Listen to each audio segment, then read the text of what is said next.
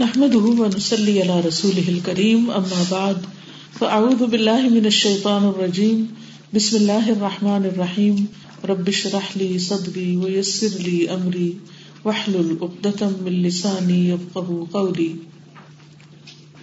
آپ میں سے کتنے لوگوں نے پہلے اللہ سبحانہ و تعالیٰ کے یہ دو نام پڑھے ہیں یا سنے ہیں، الظاہر الباطن؟ آپ سب نے. الظاہر کا کیا مطلب ہے؟ الظاہر کا لفظ آتے ہی آپ کے ذہن میں کیا آتا ہے؟ ظاہر سامنے اور موجود ہونا نہیں، جو ہمارے ظاہری معاملات کو دیکھتا ہے. پہلی بات تو یہ کہ کیا ہمیں اللہ تعالیٰ کی پہچان ہونی چاہیے؟ کیوں ہونی چاہیے؟ اللہ تعالیٰ کو پہچاننے کا فائدہ کیا ہے؟ جی، محبت پیدا ہوگی، اللہ سبحانہ تعالیٰ سے محبت پیدا ہوگی. اور کیا ہوگا؟ جی ہاں، اللہ تعالیٰ نے ہمیں اپنی عبادت کے لیے پیدا کیا ہے نا. واقعی اس بات کو تو ہم سب جانتے ہیں. اس کی کیا دلیل ہے کہ اپنی عبادت کے لیے پیدا کیا؟ کیا پتہ ہمیں کھانے پینے کے لیے، شاپنگ کرنے کے لیے، اچھے اچھے کپڑے پہننے کے لیے، شادی کرنے کے لیے، بچے پیدا کرنے کے لیے، گھر بنانے کے لیے، جاب کرنے کے لیے پیدا کیا. یہ بات ہمیں کہاں سے پتہ چلتی ہے؟ قرآن مجید سے. اور کیا جو کچھ قرآن میں لکھا ہے اس کو ماننا بھی ضروری ہے؟ ہم اپنی مرضی سے کیوں نہ زندگی بسر کریں، اور جو ہماری عقل میں سمجھ آتی ہے کوئی بات، وہی ہمارا دین و مذہب کیوں نہ ہو. چھوڑ دی جائے گا تو سب کچھ تباہ ہو جائے گا، ہم ایک دوسرے کو ہی مار دیں گے. ہمارے جیسے کہ ہمیں کنٹرول کرنے کے لیے، ہمیں انسان بنانے کے لیے قرآن بھیجا گیا ہے تاکہ ہم ایک انسان ہونے کا. اوکے، اچھا. اور اس طرح سے ہم لوگ اور چیزوں کے لیے جو موجود ہوتا ہے چیزیں بناتا ہے. کسی بھی چیز کا بنانے والا اس چیز کا استعمال سکھاتا ہے اور اس کے ذمے ہوتا ہے کہ وہ بتائے کہ وہ چیز کیوں پیدا کی گئی. اسی طرح اللہ تعالیٰ نے ہمیں بنایا اور اسی نے ہمیں بتایا، اور اس کا حق تھا کہ وہ ہمیں بتائے کہ ہمیں کیوں پیدا کیا اس نے. تو اس نے اپنی کتاب کے ذریعے ہمیں بتایا، کیونکہ وہ ہر ایک سے زبانی بات نہیں کرتا. اپنی کتاب کے ذریعے ہمیں بتایا ہے کہ میں نے تمہیں اپنی عبادت کے لیے پیدا کیا ہے. وما خلقت الجن والانس الا لیعبدون ما اريد منهم من رزق وما اريد ان يطعمون. میں تم سے کوئی رزق نہیں مانگ رہا اور نہ میں یہ چاہتا ہوں کہ تم مجھے کچھ کھلاؤ. اللہ تعالیٰ کو ہم سے کچھ کھانا نہیں، کوئی ضرورت نہیں، کچھ فائدہ نہیں اٹھانا. اس نے اس لیے نہیں بنایا. انسان تو جو چیزیں بناتا ہے وہ کس لیے بناتا ہے؟ تاکہ ان سے وہ فائدہ اٹھائے. مثلا آپ ایک کرسی بناتے ہیں، ایک میز بناتے ہیں، یا کوئی مشین بناتے ہیں، گرائنڈر بناتے ہیں، واشنگ مشین بناتے ہیں، کوئی بھی چیز تو کس لیے بناتے ہیں؟ تاکہ وہ آپ کو فائدہ پہنچائے. لیکن اللہ سبحانہ و تعالیٰ نے ہمیں جو پیدا کیا ہے تو اس لیے نہیں پیدا کیا کہ ہم اس کو کوئی فائدہ پہنچائیں. اس نے ہمیں بنایا عبادت کے لیے، اس کے مطابق ہمیں جسم دیا، تبھی ہم جھک سکتے ہیں، سجدے میں جا سکتے ہیں، وغیرہ وغیرہ. اور یہ ہماری ضرورت بھی بنائی. اس کے علاوہ بھی اس نے ہمیں آنکھ، کان، دل، دماغ دیے، اور دنیا میں جو کچھ بنائی نعمتیں ان سے فائدہ اٹھانے کا موقع دیا. لیکن یہ ساری چیزیں سیکنڈری ہیں. اصل چیز یہ ہے کہ اللہ نے ہمیں اپنی عبادت کے لیے پیدا کیا ہے، عبادت کے لیے پیدا کیا ہے، اور اس کی عبادت کرنا ہم سب پر لازم ہے. ٹھیک ہے. اور عبادت کے لیے ضروری ہے کہ جس کی ہم عبادت کر رہے ہیں ہم اس کو پہچانتے ہوں، ورنہ تو ہمیں پتہ ہی نہیں کہ ہم کس کے آگے سر جھکا رہے ہیں. ورنہ ایک پتھر کے آگے سر جھکانا اور اللہ سبحانہ تعالیٰ کے آگے سر جھکانا برابر ہے، کیونکہ پتھر کے آگے سر جھکانے والے بھی یہ نہیں جانتے کہ وہ اس کے آگے کیوں سر جھکا رہے ہیں. ان کے بھی بس کچھ خیالات ہیں جن کی وہ پیروی کرتے ہیں، کچھ نام ہیں جو انہوں نے رکھ لیے ہیں، سوچتے سمجھتے کچھ بھی نہیں. ان کے ماں باپ ایسا ہی کرتے تھے اس لیے وہ ایسا کرتے ہیں. اور ہمارا حال کیا ہے کہ ہمارے ماں باپ نماز پڑھتے ہیں تو اس لیے ہم نماز پڑھتے ہیں. ہم کیوں مسلمان ہیں؟ کیونکہ ہمارے آبا و اجداد مسلمان ہیں. اس سے آگے ہمیں نہیں پتا کہ اللہ تعالیٰ کون ہے اور اس کی عبادت کیا ہے. تو حقیقت یہ ہے کہ ہم اپنی زندگی کا مقصد ہی پورا نہیں کر سکتے جب تک کہ ہم اپنے خالق کو، اپنے رب کو، اپنے مالک کو پہچانتے نہ ہوں. اور اس کو پہچاننے کے لیے کیا کرنا ضروری ہے؟ کیا کریں ہم؟ اس کی معرفت حاصل کریں. وہ کیسے؟ اس کے ناموں کے بارے میں، جو نام صرف نام نہیں ہے بلکہ اس کی صفات بھی ہیں. ٹھیک ہے، اس کے ہر نام کے اندر اس کی صفت، اس کے ایٹریبیوٹس ہیں. تو ان ناموں کے ذریعے، ان صفات کے ذریعے ہم اس کو پہچانیں اور پھر اس کے ساتھ ایک تعلق کو مضبوط کریں اور عبادت کا جو فریضہ ہے ہم پر، اس کو پوری طرح ادا کریں. ٹھیک ہے، تو اس لیے ان ناموں کو جاننا بے حد ضروری ہے. تو چلیے ہم اب جانتے ہیں، پہچانتے ہیں اس کو، اس کے نام الظاہر کے ذریعے. الظاہر، ومن اسمائه الحسنى عز وجل الظاہر. قال اللہ تعالی هو الاول والآخر والظاہر والباطن وَهُوَ بِكُلِّ شَيْءٍ عَلِيمٌ. وَمِنْ أَسْمَائِهِ الْحُسْنَى، اور اللہ تعالیٰ کے اچھے اچھے ناموں میں سے ہے الظاہر، الظاہر، اللہ جو عزت و جلال والا ہے، عز و جل، بزرگی والا ہے. قال اللہ تعالی، اللہ تعالیٰ کا فرمان ہے هُوَ الْأَوَّلُ وَالْآخِرُ، وہی اول ہے، وہی آخر ہے. اول بلا ابتدا، آخر بلا انتہا، جس کا کوئی اینڈ ہے ہی نہیں. والظاہر، اور ظاہر بھی، والباطن، اور باطن بھی. وہ ظاہر بھی ہے اور باطن بھی، وہ اول بھی ہے، وہ آخر بھی، وہ العلی بھی ہے اور القریب بھی ہے. ہمارے انتہائی قریب ہے لیکن وہ انتہائی بلند ہے، بلند ترین مقام پر ہے. تو اس طرح کی صفات بیک وقت کسی اور کے اندر نہیں ہو سکتی. مثلاً آپ ایک وقت میں ظاہر ہو سکتی ہیں یا باطن ہو سکتی، سامنے ہو سکتی ہیں یا چھپی بھی ہو سکتی، اکٹھی نہیں ہو سکتی. اسی طرح کسی بھی چیز میں آپ اول ہو سکتی ہیں یا آخر ہو سکتی ہیں، اول و آخر نہیں ہو سکتی. عام انسانی مفہوم میں جو لیا جاتا ہے، اللہ سبحانہ وتعالیٰ کے یہ دو نام استعمال کیے جاتے ہیں تو اس سے بہت آگے اور بہت دور رس اس کے معنی ہوتے ہیں. ٹھیک ہے، تو ابھی میں آپ کو بتاتی ہوں کہ ظاہر کے کیا معنی ہیں.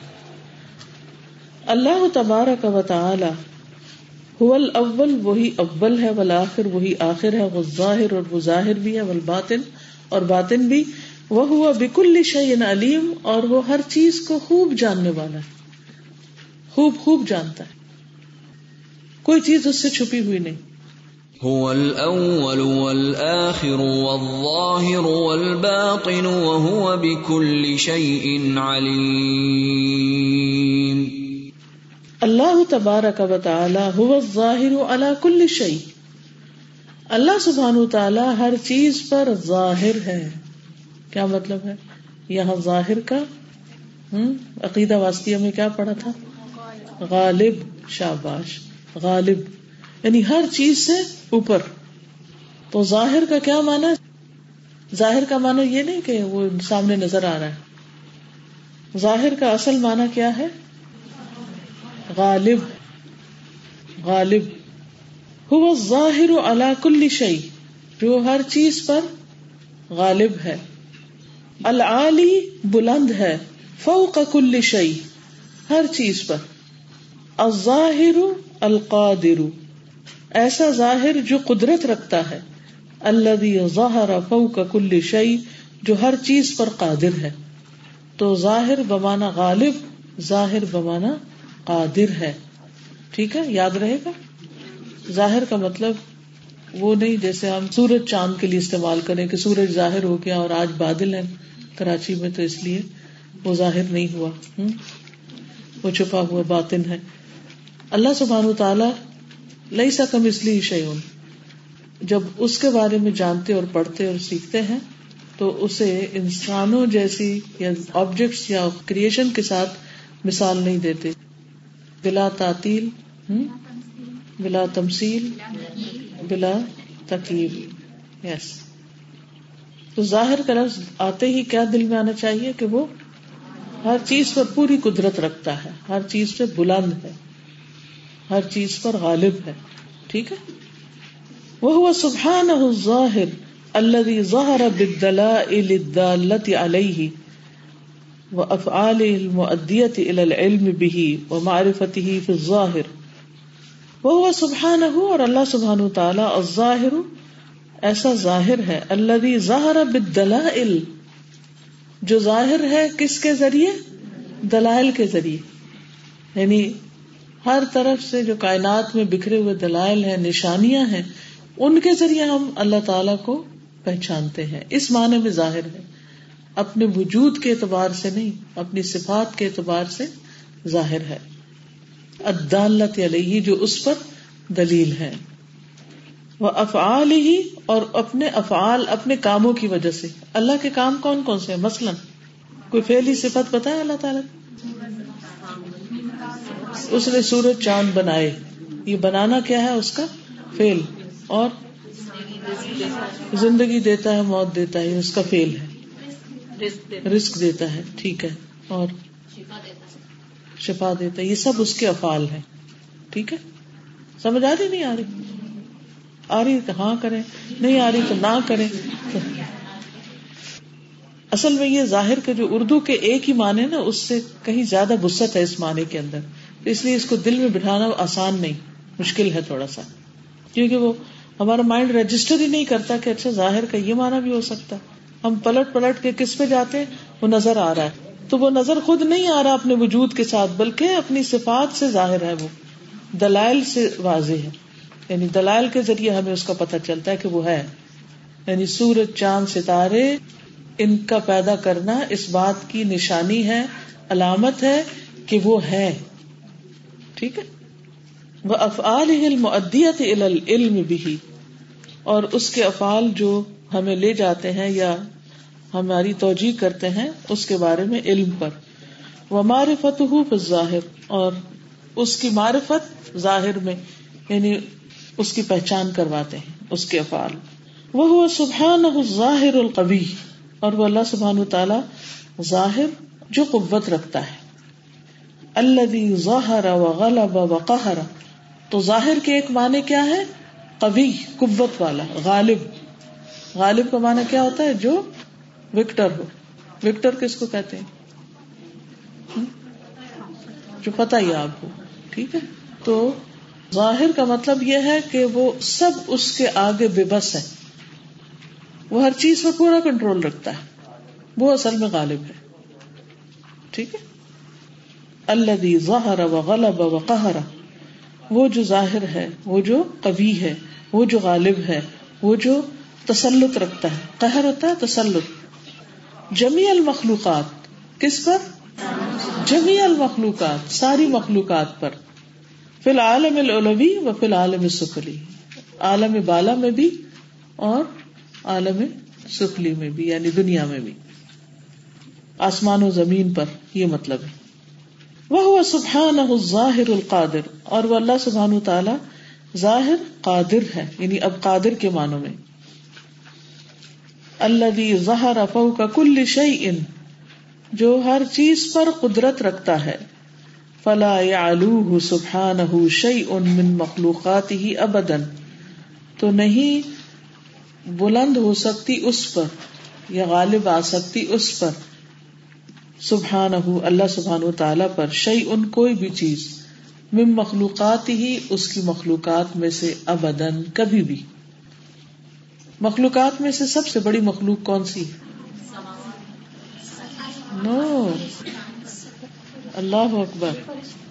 دوبارہ پڑھانا چاہیے عقیدہ. اگر آپ کو یاد ہو تو میں نے آپ کو بتایا تھا کہ اللہ سبحانہ وتعالیٰ اپنے عرش پر، اور زمین و آسمان، ساتوں آسمان اللہ کی کرسی کے مقابلے میں کیسے ہیں؟ ایک چھوٹے سے چھلے کی طرح. اور کرسی کیا ہے؟ اللہ سبحانہ وتعالیٰ کا فٹ اسٹول. اور اللہ کی کرسی عرش کے مقابلے میں کیسی؟ جیسے ایک چھلا، اسی طرح چھوٹا. تو مخلوقات میں سب سے بڑی مخلوق کیا ہے؟ عرش ہے، اور وہ عرش کے اوپر ہے. ٹھیک ہے، اللہ سبحانہ وتعالیٰ نے عرش بنایا، قلم بنایا، انسان کو بنایا، یعنی اللہ تعالیٰ نے خود عرش کریٹ کیا ہے.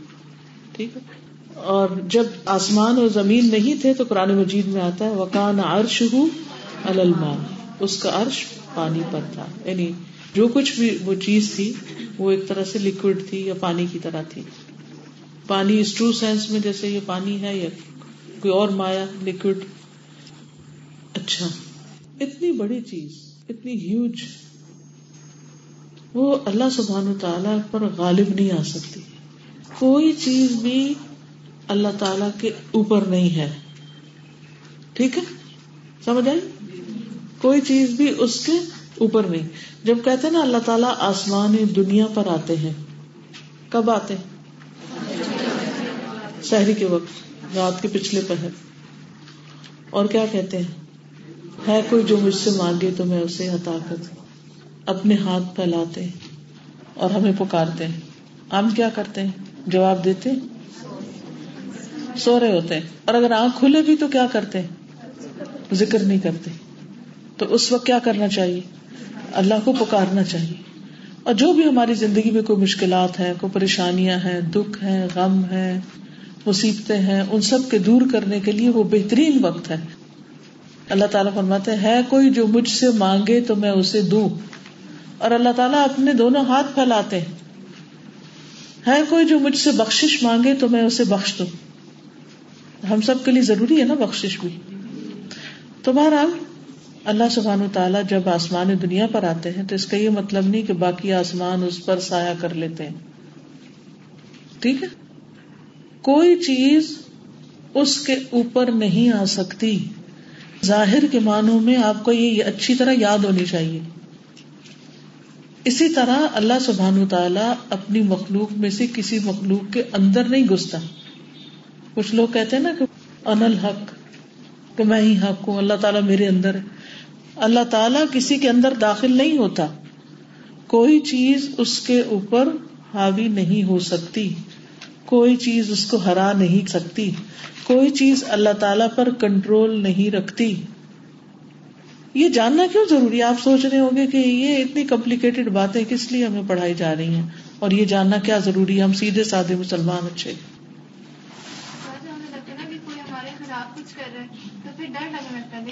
ہاں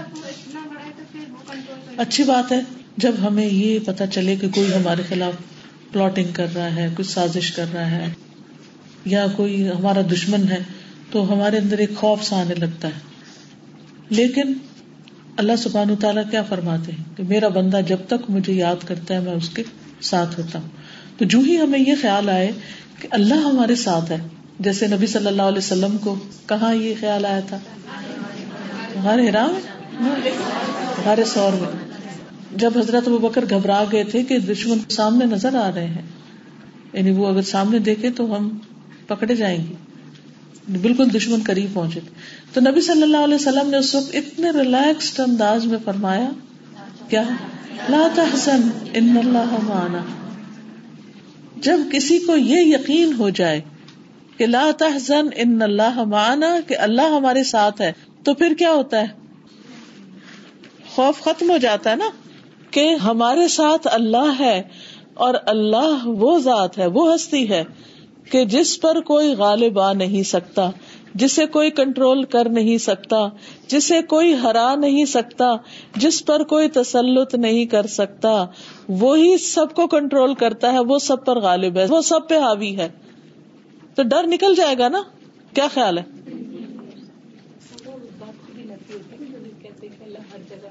جی ہاں، اس بات کی بھی نفی ہوتی ہے جو لوگ کہتے ہیں کہ اللہ تعالیٰ ہر جگہ ہے اور ہر چیز کے اندر ہے. یہ اللہ کی شان کے خلاف ہے کہ وہ مخلوق کے اندر گھس جائے. کیا خیال ہے؟ اسی طرح اگر کوئی کہ اللہ میرے دل میں ہے، تو اللہ کی یاد تو ہو سکتی ہے، اللہ تعالیٰ خود نہیں ہے وہاں. اللہ تعالیٰ عرش پر ہے، فوق العرش.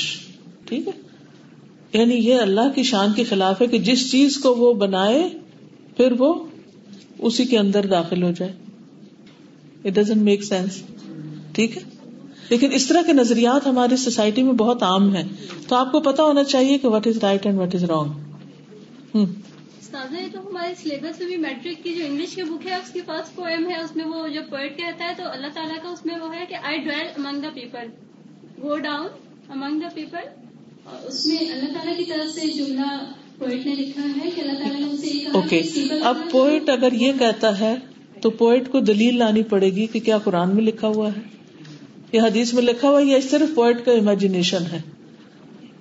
اللہ تعالیٰ کے بارے میں جو ہمارے امیجینیشن ہوتے ہیں وہ غلط ہوتے ہیں. کیوں؟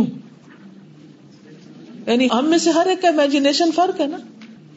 تو جو بھی ہمارے امیجینیشن اللہ تعالیٰ کے بارے میں, جب ہم اللہ کا نام لیتے تو کوئی چیز آنی نہیں چاہیے ذہن میں, لیکن کچھ نہ کچھ آ ہی جاتا ہے, ہوتا نا ایسے. تو اس کو نگیٹ کیا کریں کہ نہیں اللہ تعالیٰ ایسا نہیں, وہ تو اس سے زیادہ اچھا ہے. اور لا تدرکہ الابصار, ہم میں سے کس نے دیکھا؟ کسی پروفٹ نے نہیں دیکھا, کسی انسان نے نہیں دیکھا. تو جب دیکھا ہی نہیں تو ہاؤ کین یو ڈسکرائب ہم and how can you imagine.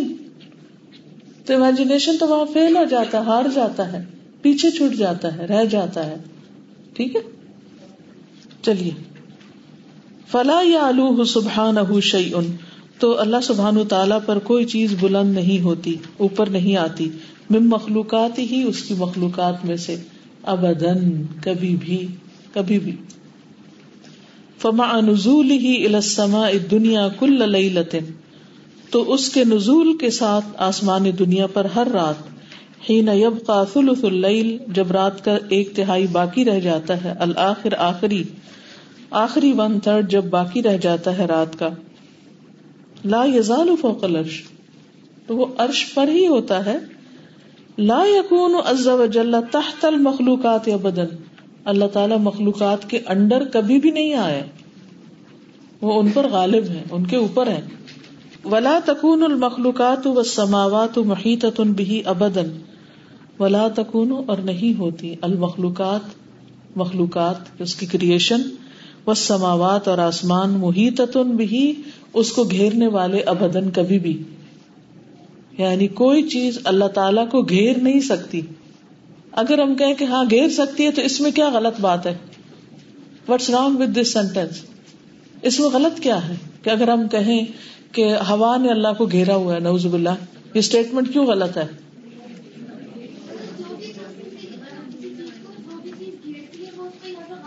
ہاں, اگر ہم یہ سمجھے نا کسی بھی چیز کے بارے میں, یہ کہیں کہ اس چیز نے اللہ تعالیٰ کو نعوذ باللہ انسرکل کیا ہوا ہے یا لپیٹا ہوا ہے یا اس کے اوپر ہے, یا تو اس کا مطلب یہ ہے کہ اللہ تعالیٰ نعوذ باللہ ویک ہیں, کمزور ہیں, اور دوسری چیزیں ان پر غالب آ جاتی. تو ایسا ہرگز نہیں ہے, کوئی چیز اللہ تعالیٰ پر غالب نہیں آ سکتی, کوئی چیز اللہ تعالیٰ کا احاطہ نہیں کر سکتی. اس لیے یہ جاننا, یہ سمجھنا بے حد ضروری ہے. کیا یہ اتنی بات سمجھ آ گئی سب کو؟ الحمدللہ. کوئی بھی چیز اس کا احاطہ کر ہی نہیں سکتی, کوئی چیز اس سے بڑی ہے ہی نہیں. جب کوئی چیز بڑی ہوتی ہے, زیادہ طاقتور ہوتی ہے, قوت والی ہوتی ہے, تو وہ اپنے سے کمزور کو گھیر لیتی ہے, اپنے سے کمزور پر غالب آ جاتی, اپنے سے کمزور کو نیچا کر دیتی. تو اللہ سبحانہ و تعالیٰ کو کوئی بھی چیز نیچے نہیں کر سکتی. ٹھیک ہے, سمپل سی بات ہے. تو جب وہ آسمان دنیا پر آتے ہیں تو اس کی کیفیت ہمیں نہیں معلوم, لیکن بہرحال وہ اپنے عرش پر بھی ہوتے ہیں. یہ اصل میں ہمیں بتانے کے لیے کہ اللہ تعالیٰ تمہارے قریب ہے, ہماری عزت افزائی کے لیے, ہمیں موٹیویٹ کرنے کے لیے کہ ہم بھی اس وقت اٹھیں اور اللہ کو یاد کریں. فَهُوَ الْعَلِيُّ الْأَعْلَى الظَّاهِرُ الَّذِي لَيْسَ فَوْقَهُ شَيْءٌ الْمُحِيطُ بِكُلِّ شَيْءٍ الْعَلِيُّ فِي دُنُوِّهِ الْقَرِيبُ فِي عُلُوِّهِ. فہو العلی الاعلی, وہ کون ہے؟ العلی الاعلی ہے. اللہ تعالیٰ کون ہے؟ العلی الاعلی. الظاہر, ایسا ظاہر, الذی لیس فوقہ شیء, جس کے اوپر کچھ نہیں, المحیط بکل شیء, وہ ہر چیز کو گھیرنے والا ہے, العلی فی دنوبہ, وہ بلند ہے اپنے قرب کے ساتھ, والقریب, اور قریب ہے, فی علوہ, اپنی بلندی کے ساتھ. یعنی بلند ہونے کے باوجود قریب ہو سکتا ہے, وہ اس کے لیے کوئی بھی چیز مشکل نہیں. فَهُوَ سُبْحَانَهُ يَنْزِلُ وَيَجِيءُ وَيَأْتِي، اللہ سبحانہ وتعالی ینزلو نزول فرماتے ہیں، وَيَجِيءُ اور تشریف لاتے ہیں، وَيَأْتِي اور آتے ہیں، وَلَكِنْ يَنْزِلُ نُزُولًا لیکن اس طرح نزول فرماتے ہیں، لَا يُمَاثِلُ نُزُولَ الْمَخْلُوقِينَ جو مخلوقات کے نزول کی طرح نہیں ہوتا۔ اللہ تعالیٰ ایسے نازل ہوتے ہیں کہ جس کو ہم کسی بھی کریشن کے ساتھ ریزمبل نہیں کر سکتے، واضح، کیونکہ وہ نہ کسی انسان کی طرح ہے، نہ کسی پہاڑ کی طرح، نہ کسی سمندر کی طرح، لَيْسَ كَمِثْلِهِ شَيْءٌ اس جیسی کوئی چیز ہے ہی نہیں، وہ ان سب سے ابو ہے۔ تو وہ کیا ہے؟ وہ قیامت کے دن ہی ہمیں پتہ چل سکتا ہے جب اللہ تعالیٰ اپنے پیاروں کو اپنا دیدار کروائیں گے۔ اللہ ہمیں ان میں شامل کر لے۔ نزولا یختص به وحدہ لا شریک لہ، ایسا نزول جو اسی وحدہ لا شریک کے ساتھ بالکل خاص ہے۔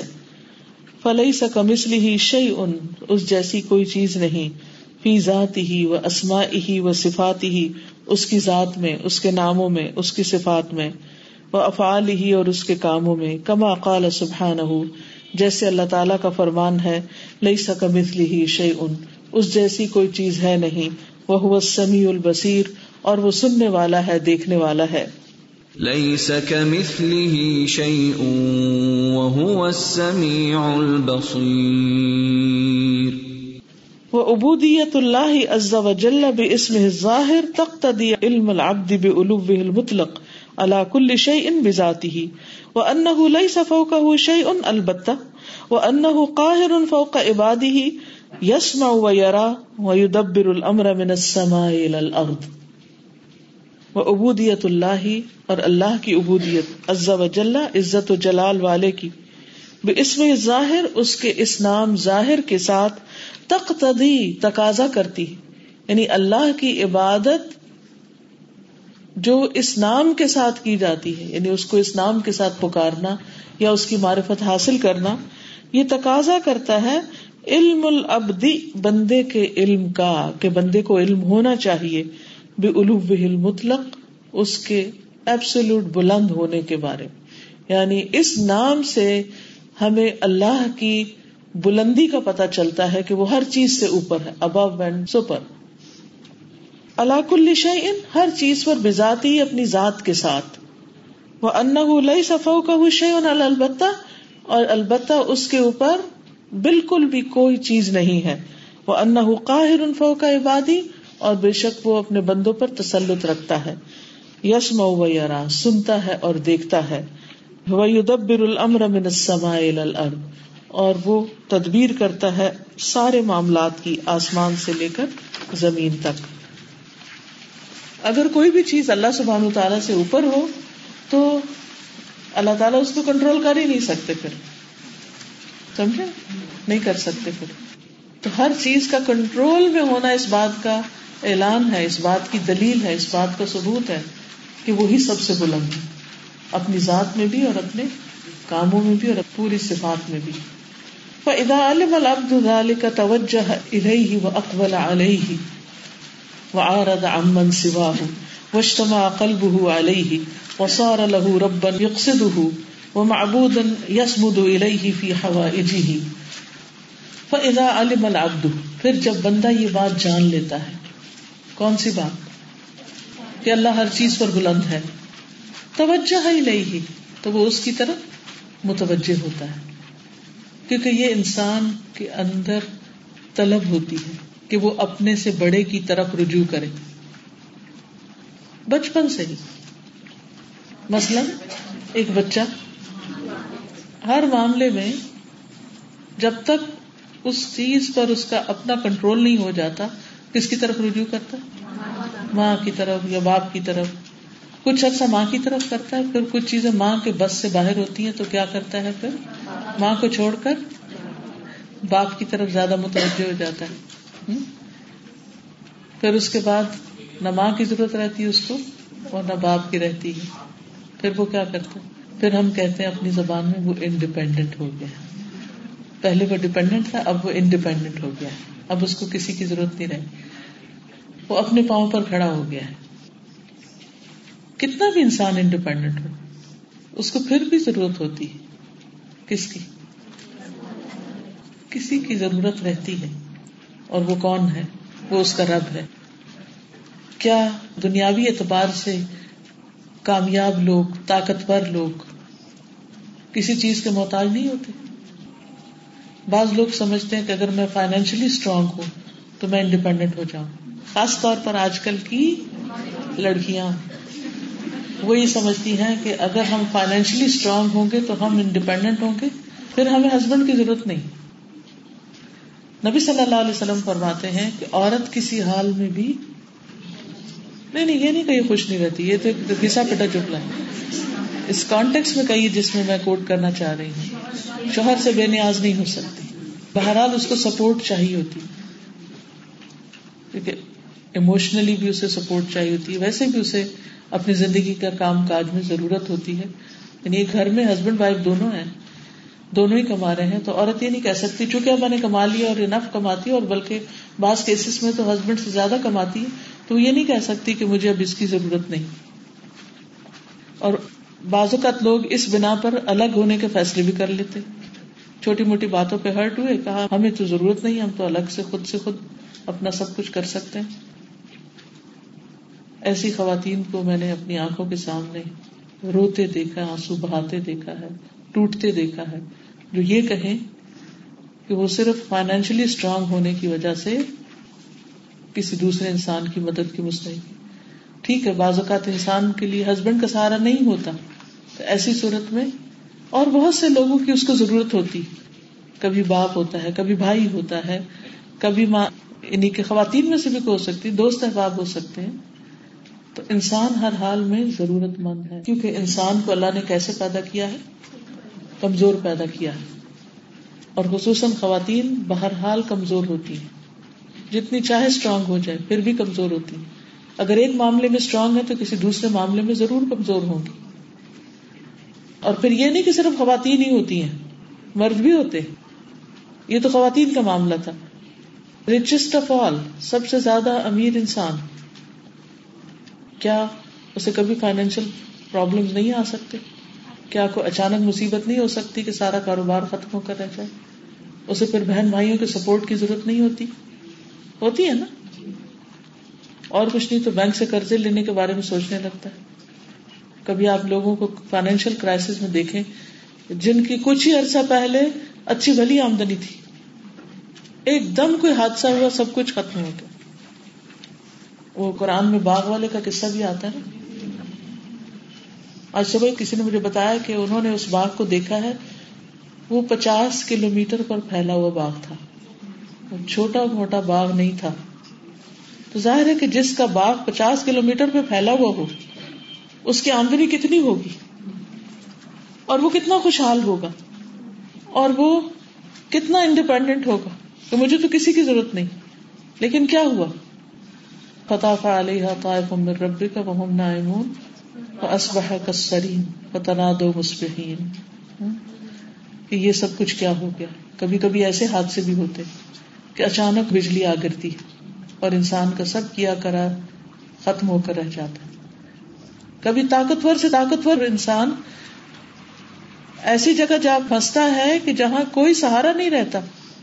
کسی کشتی میں بیٹھا تو وہ ڈوبنے لگی ہے، یا ایئر ایشیا میں بیٹھا ہے تو اسے بجلی سٹرائک کر جاتی، یا کسی اور ایسی جگہ پر ہے جہاں اس کے لیے اچانک کوئی آفت آ جاتی ہے، ساری ٹیکنالوجی فیل ہو جاتی، ساری طاقتیں فیل ہو جاتی، سب کچھ ختم ہو جاتا.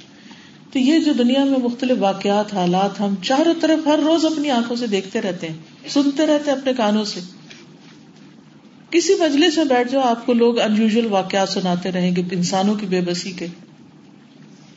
کبھی ایسا بھی ہوتا ہے کہ بہت سارے بچے ہیں لیکن انسان اچانک ایسی جگہ جا پہنچ ہوتا ہے کہ کوئی ایک بھی نہیں پہنچ سکتا.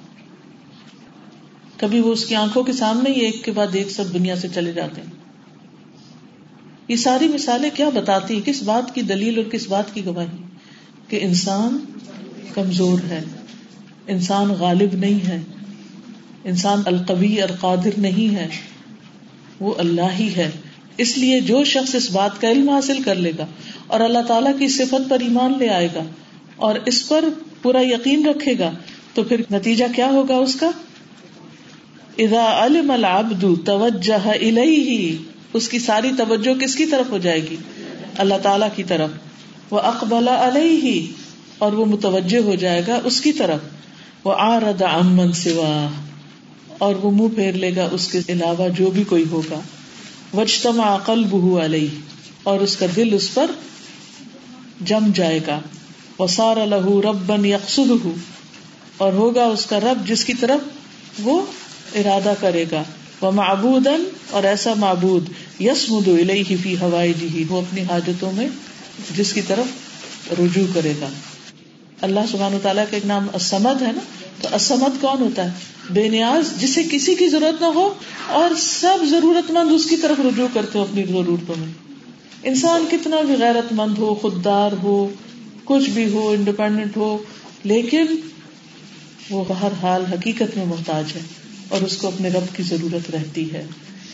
اس لیے تکبر انسان کو بالکل بھی زیبا نہیں کہ وہ اپنے آپ کو بڑی چیز سمجھے.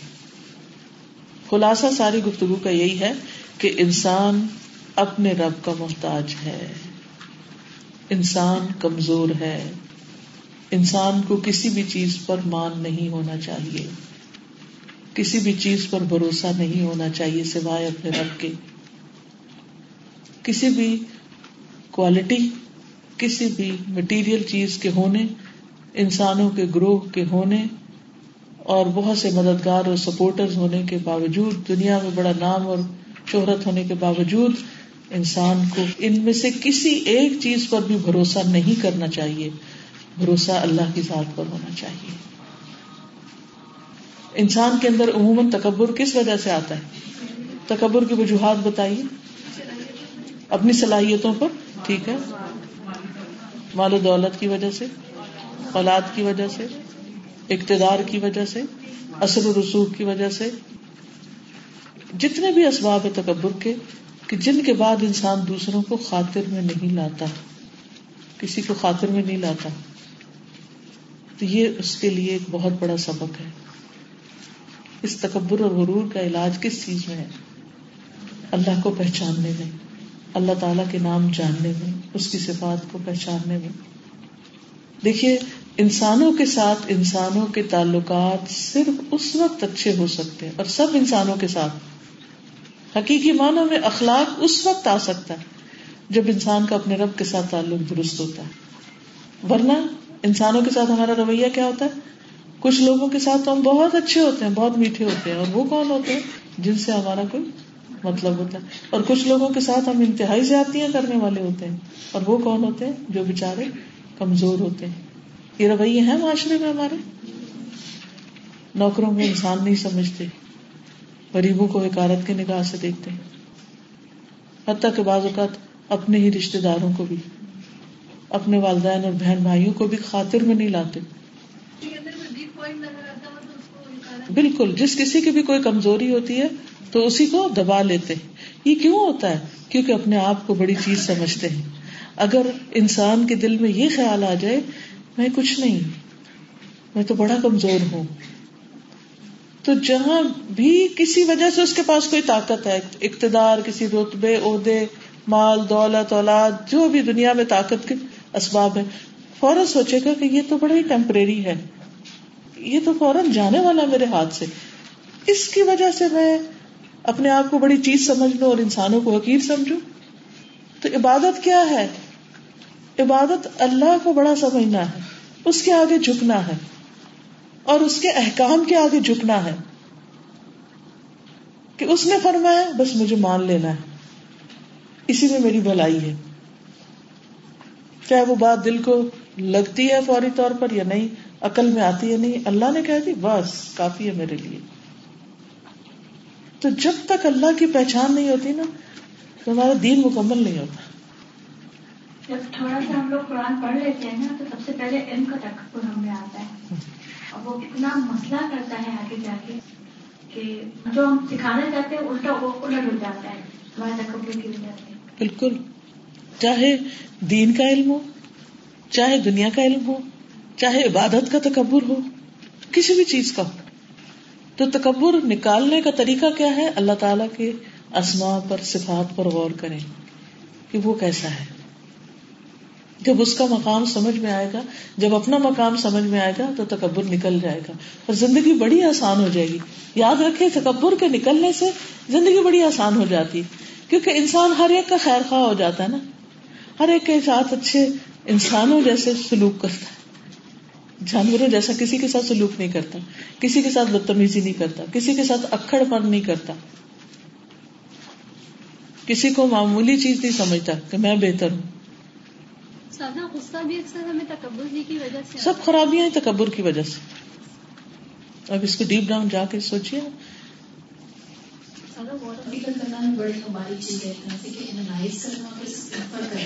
اس سے جو جذبہ تشکر بڑھتا ہے، میں عبادت خود بخود دل چاہتا ہے انسان کا کہ وہ جھک جائے گا، کیا کہ اس کو انالائز نے کر لیا، اس کو اس کا نتیجہ کنکلوڈ کر لیا، اس نے پھر اس کے آگے جھکنے کو خود بخود انسان مجبور ہو جاتا ہے. نہ صرف یہ کہ انسان اللہ کے آگے جھکتا ہے، بلکہ بندوں کے آگے بھی عاجزی اختیار کرتا ہے. جھکنے کا معنی یہ نہیں کہ وہ باؤ ڈاؤن کرتا ہے ان کے آگے، یعنی تواضع اختیار کرتا ہے. اچھا، جب یہ تواضع اختیار کرتا ہے تو کیا کرتا ہے؟ ان کی بات غور سے سنتا ہے. اللہ نے ہمیں قرآن میں کہا لا تسعر خدک للناس، لوگوں سے منہ پھیر کے مت بات کرو. یہ کس چیز کی علامت ہے؟ تکبر و غرور کی.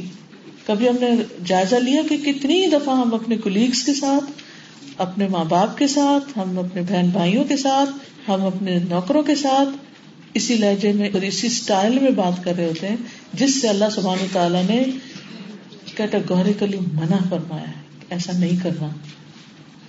کیوں اس وقت کر رہے ہوتے ہیں؟ کیونکہ اس وقت ہمارے اندر ایک خناس بھرا ہوا ہوتا ہے کوئی.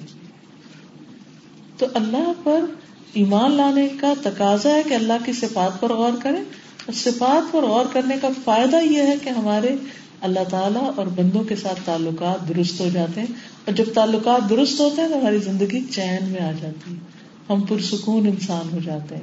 کیونکہ نہ ہم کسی کو ذلیل کریں گے، نہ ہم کسی کو حقیر سمجھیں گے، نہ ہم کسی سے برا کریں گے.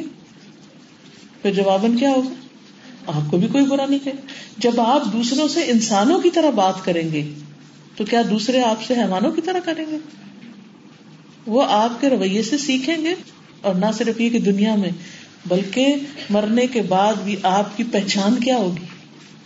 آپ کا نوکر آپ کے بارے میں کیا کہتے ہیں کہ بی بی کیسی ہے، وہ کیا گواہی دیتا ہے باہر.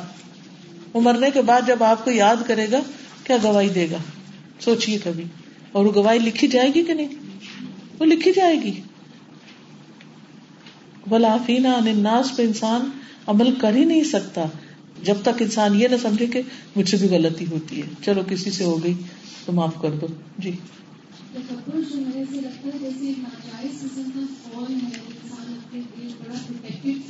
بالکل.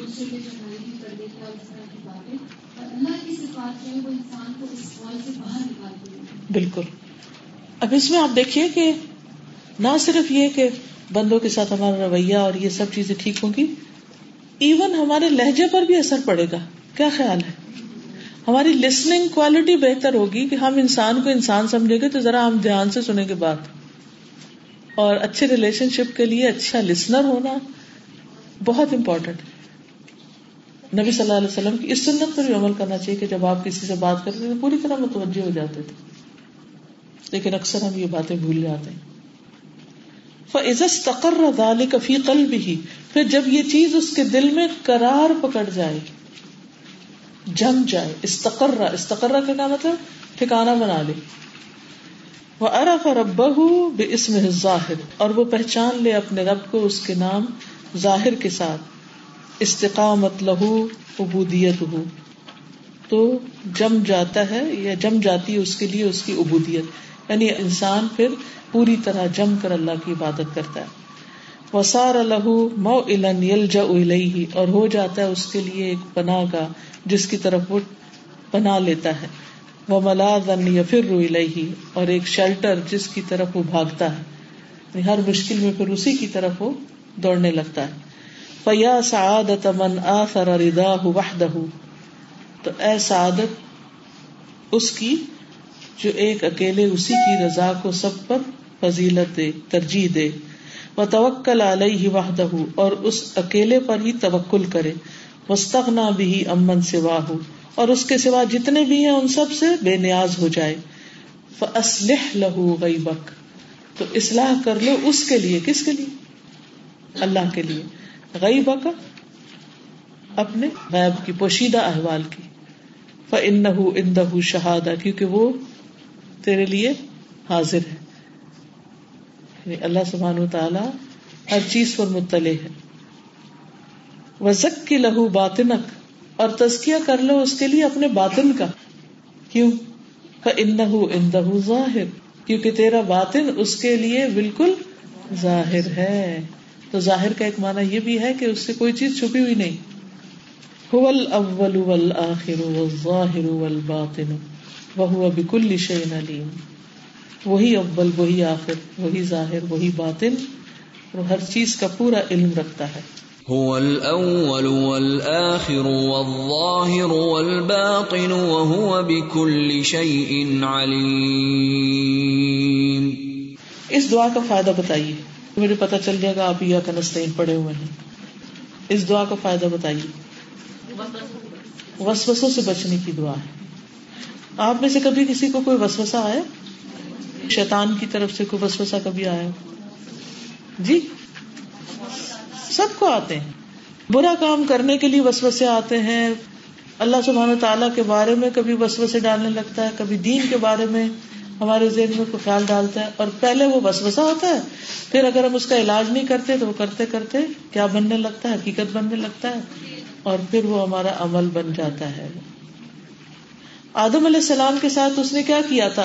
کیسے پھسلایا تھا؟ کیسے بہکایا تھا؟ وسوسے سے آغاز ہوا تھا. وسوسہ جتنا معمولی لگتا ہے اتنی ہی خطرناک چیز ہے, بہت ہی خطرناک. تو اس کے لیے کیا کرنا چاہیے؟ یہ دعا پڑھنی چاہیے. حتیٰ کہ اگر آپ کو کسی سے کوئی حسد ہو گیا, مثلا کسی سے چڑ ہو گئی ہے, ہو جاتا ہے ایسا کبھی ہوا؟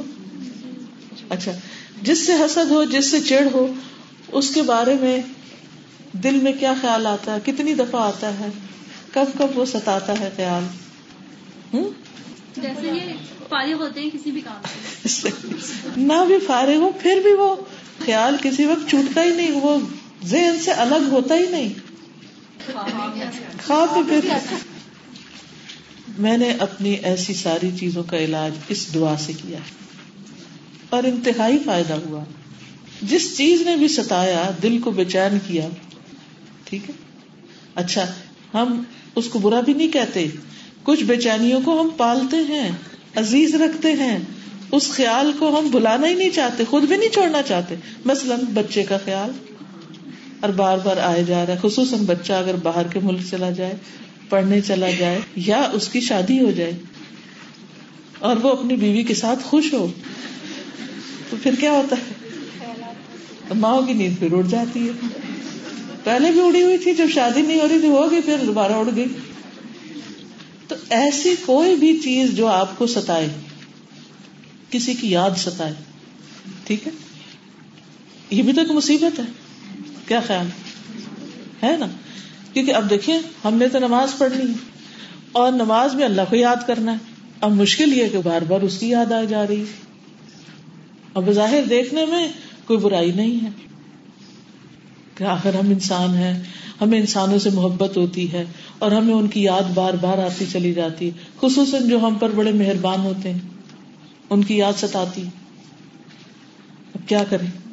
اچھا, پھر جب ہم نماز کے لیے کھڑے ہوتے ہیں تو ان کی یاد ہم سے الگ نہیں ہوتی, پھر ہم اور پریشان ہوتے ہیں اور سٹ پٹاتے ہیں کہ یہ کیا ہو گیا, نماز میں بھی خیال آئے چلا جا رہا ہے. ان سب مشکلات کا حل اس دعا میں ہے.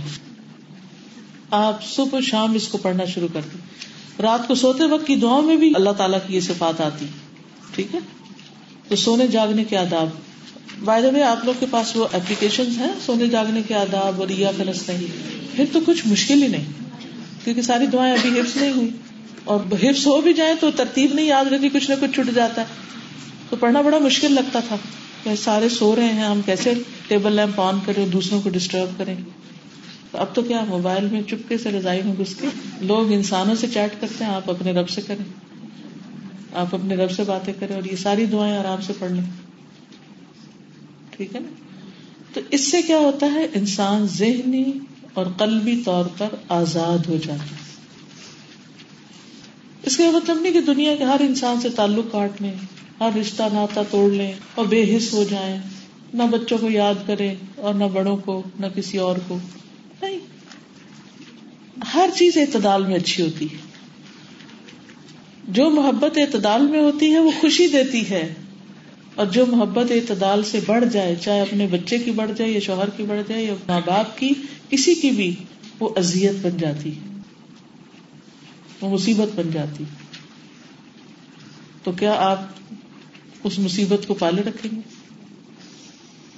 کوئی بھی چیز جو ہمیں نماز میں پریشان کرے وہ وسوسہ ہے. یعنی وسوسہ اگر نہیں پہچانا جاتا تو نماز میں اپنے دل کی حالت کا جائزہ لے لیں, کیونکہ نماز ایک آئینہ ہے نا, وہ ہمیں بتا دیتی ہے کہ ہماری ایمانی سٹیٹ کیا ہے. پتہ نہیں ہماری نمازوں کا بنے گا کیا. مجھے تو بہت ہی ڈر لگتا ہے کہ اللہ نے وعدہ کیا ہے, قد افلح المؤمنون الذین هم فی صلاتهم خاشعون, یقیناً فلاح پا گئے وہ مومن جو اپنی نمازوں میں خشوع اختیار کرتے ہیں. لیکن ہماری نمازیں کیا واقعی خشوع والی ہیں؟ پڑھ کے بھی پریشانی ہوتی ہے, یا اللہ پھر کہیں کیا, یہ 100 کام ہیں, 100 پریشانیاں, کبھی ایک خیال ستا رہا ہے کبھی دوسرا. لیکن اس وقت انسان یہ سوچے کہ یہ نماز میں سوچنے سے اس وقت حل تو کوئی نہیں, اس وقت تو میں کوئی کام کر نہیں سکتی, تو اس کو بعد کے لیے. لیکن خود اپنے دل پر بھی قابو نہیں پا سکتے ہم. اس کے لیے ہمیں کس کی ضرورت ہوتی ہے؟ اللہ سبحانہ و تعالیٰ کی. اور جب اللہ سبحانہ تعالیٰ کی ضرورت ہے تو پھر کیا کریں؟ اس کو پکاریں.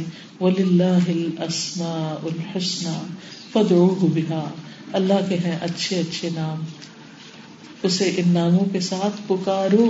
یہ کس نے کہا؟ خود اللہ تعالیٰ نے. تو اس لیے آپ اللہ تعالیٰ کو پکارتے رہیں ان ناموں کے ساتھ. اور مختلف مواقع پر جو دعائیں مانگنے کے لیے نبی صلی اللہ علیہ وسلم کی سنت وہ سب سے بہترین, کیونکہ ایسا تو نہیں ہو سکتا کہ نبی صلی اللہ علیہ وسلم نے اللہ تعالیٰ کے احکامات پر عمل نہ کیا ہو. نہیں ہو سکتا نا. چلیے آگے چلیں. الباطن, کیونکہ یہ پیئرز میں ہے نا, الظاہر جانے تو الباطن کو جاننا ضروری ہے, کیونکہ اس سے زیادہ سمجھ آئے گی. اور پھر یہ کتنی خوشی کی بات ہے, خوش قسمتی کی بات ہے ہماری کہ اللہ تعالیٰ نے اپنے نام خود ہمیں بتا دی, اپنی پہچان خود کرا دی. اگر وہ ہمیں نہ کراتا اپنی پہچان تو ہمارے پاس کیا ذریعہ ہوتا یہ جاننے کا کہ وہ ظاہر ہے اور باطن ہے؟ کوئی ذریعہ نہ ہوتا. تو اس پر بھی شکر ادا کرنا چاہیے. اور یاد رکھیں, جس علم پر, جس نعمت پر, نیکی کے جس موقع پر آپ اللہ تعالیٰ کا شکر ادا کریں گے, اللہ تعالیٰ وہ مواقع آپ کو مزید عطا فرمائے گا. وَمِنْ أَسْمَائِهِ الْحُسْنَى عَزَّ وَجَلَّ الْبَاطِنُ, اور اللہ تعالیٰ کے اچھے اچھے ناموں میں سے ایک نام الباطن ہے. قال اللہ تعالی هُوَ الْأَوَّلُ وَالْآخِرُ وَالظَّاهِرُ وَالْبَاطِنُ وَهُوَ بِكُلِّ شَيْءٍ عَلِيمٌ. هُوَ الْأَوَّلُ وَالْآخِرُ وَالظَّاهِرُ وَالْبَاطِنُ وَهُوَ بِكُلِّ شَيْءٍ عَلِيمٌ. اللہ تبارک و تعالی هو الباطن, اللہ تبارک و تعالی وہی الباطن ہے. المحتجب, چھپا ہوا, حجاب والا. ان ابصار الخلق, مخلوق کی نگاہوں سے. اللہ تعالی نے یہ صفت خواتین کے لیے پسند کی. الذی لا یراہ احد فی الدنیا, وہ ذات جس کو دنیا میں کوئی دیکھ نہیں پاتا. ولا تدرکه الابصار فی الاخرہ, اور نہ نگاہیں آخرت میں اس کا ادراک کر سکتی, پوری طرح پرسیو نہیں کر سکتی. ولا تحیط به سبحانہ, اور نہ اللہ سبحانہ تعالیٰ کا احاطہ کر سکتی ہے. لا تدرکه الابصار وهو یدرک الابصار وهو اللطیف الخبیر, نگاہیں اس کو نہیں پا سکتی اور وہ نگاہوں کو پا لیتا ہے, اور وہ باریک بین خبر رکھنے والا ہے. لا تدركه الأبصار وهو يدرك الأبصار وهو اللطيف الخبير. فالمؤمنون في الآخرة وإن كانوا يرونه سبحانه إلا أنهم لا يدركونه ولا يحيطون به لكمال عظمته وجلال كبريائه. فالمؤمنون في الآخرة، مومن لوگ آخرت میں، وإن كانوا يرونه، اگرچہ وہ اس کو دیکھتے ہوں سبحانہ و تعالی کو، الا انہم مگر یہ کہ وہ لا يدركونه، اس کا ادراک نہیں کر سکیں گے، اس کی حقیقت کو پوری طرح پا نہیں سکتے، ولا يحيطون به، نہ اس کا احاطہ کر سکتے ہیں علمی اعتبار سے، لکمال عظمتی، اس کی عظمت کے کمال کی وجہ سے، اور جلال کبریائی، اور اس کی بڑائی کے جلال کی وجہ سے. یعنی ہم چاہے اللہ تعالیٰ کو دیکھیں، قیامت کے دن اللہ کرے کہ ہم اللہ تعالیٰ کا دیدار کرنے والے اللہ ہمیں نصیب کرے، تو بھی نگاہیں سکت ہی نہیں رکھیں گی کہ وہ حقیقت کو پا سکے. دنیا میں بھی آپ دیکھیے، کیا سب وہ چیزیں جن کو آپ اپنی آنکھوں سے دیکھتے ہیں، صرف آنکھوں سے دیکھ کر اس کی حقیقت کو پہنچ جاتے ہیں؟ مثلا کوئی مثال دے. سورج کو دیکھتے ہیں تو پوری طرح دیکھ نہیں پاتے. کیوں؟ اس لیے کہ بہت بڑا ہے، 12,00,000 گنا بڑا ہے زمین سے. 12,00,000 زمین بال بنا کے اس میں ڈال دیں تو آ جائیں گے، اتنا بڑا ہے.